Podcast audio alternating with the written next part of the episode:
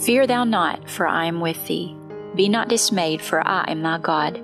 I will strengthen thee, yea, I will help thee, yea, I will uphold thee with the right hand of my righteousness. The Bible says that every wise woman builds her house. From the moment a woman decides to follow Jesus Christ, she embarks on a building program that can change the course of the world. Whether you're in the beginning stages of building your home and it doesn't seem to matter that much, or you've already built a beautiful home that nourishes generations, your life matters. The future of the world is affected by your decision to turn your heart toward home. Every wise woman builds. Susan needs to get to sleep, but her fingers won't slow down with the clicking to and fro on her phone. She mindlessly clicks over to her Etsy page and sees she has a new review. Yay, that makes two! She reads it, confused at first because it only has two stars. She's not sure it's a review for her product until the words penetrate. Cute idea, but poor execution. The item is cheaply made, lacking skill or creativity.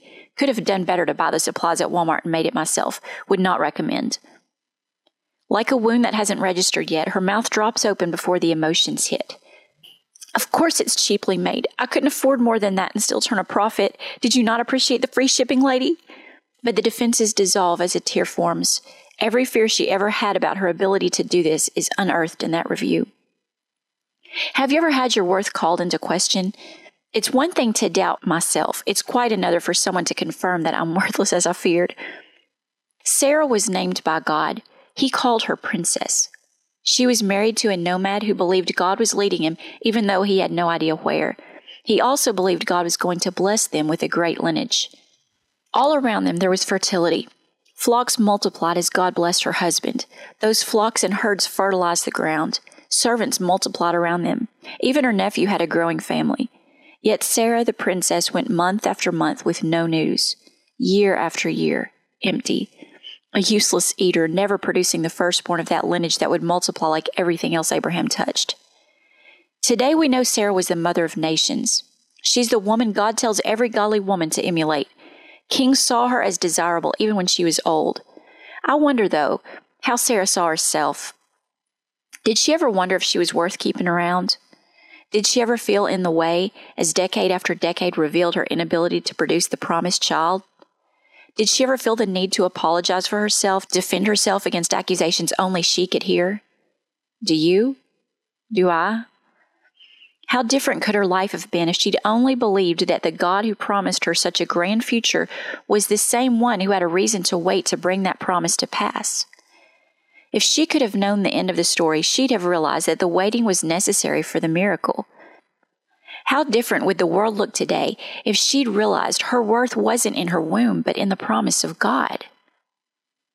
My worth is not in what I own, nor is yours. Your worth is not found in who greets you in the morning or how many likes your Instagram has or in whether your kids call you on Mother's Day.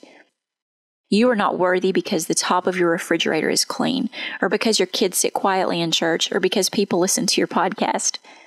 Your worth is revealed by the blood of the Creator shed for you. You. Listen to the words of this song sung by Keith and Kristyn Getty.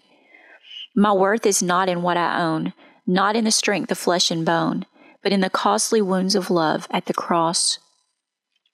My worth is not in skill or name, in win or lose, in pride or shame, but in the blood of Christ that flowed at the cross. I rejoice in my Redeemer, greatest treasure, wellspring of my soul. I will trust in him, no other. My soul is satisfied in him alone. As summer flowers we fade and die, fame, youth, and beauty hurry by but life eternal calls to us at the cross. I will not boast in wealth or might, or human wisdom's fleeting light, but I will boast in knowing Christ at the cross. Two wonders here that I confess my worth and my unworthiness, my value fixed, my ransom paid at the cross. I'm going to share a link to that song's um, video in the blog post. Make sure to listen to this beautiful song. It makes a great prayer. Your worth is found in Christ alone, not in your complexion or your figure, your career or your grandchildren. If we lost everything today, we would still be precious in His sight. Thanks for listening to Every Wise Woman Builds. Feel free to leave a review on iTunes. I'll try to listen to any constructive criticism, and I'd love to hear if something blessed you. It helps others to find this show if you do leave a review, so I'd really appreciate it. Just so you know, I'm just a wife and mother of eight who homeschools six of her kids and shuttles two to school. I do graphic design. I'm not a professional speaker, but I do have a lot of wise friends that I'd love for you to meet. Thank you for joining me today. In two weeks, make sure to listen to the story of a lady who feared she'd lose her worth when her growing forgetfulness jeopardized her job security. It's a powerful story by a precious friend. You won't want to miss it. God bless. Have a great day.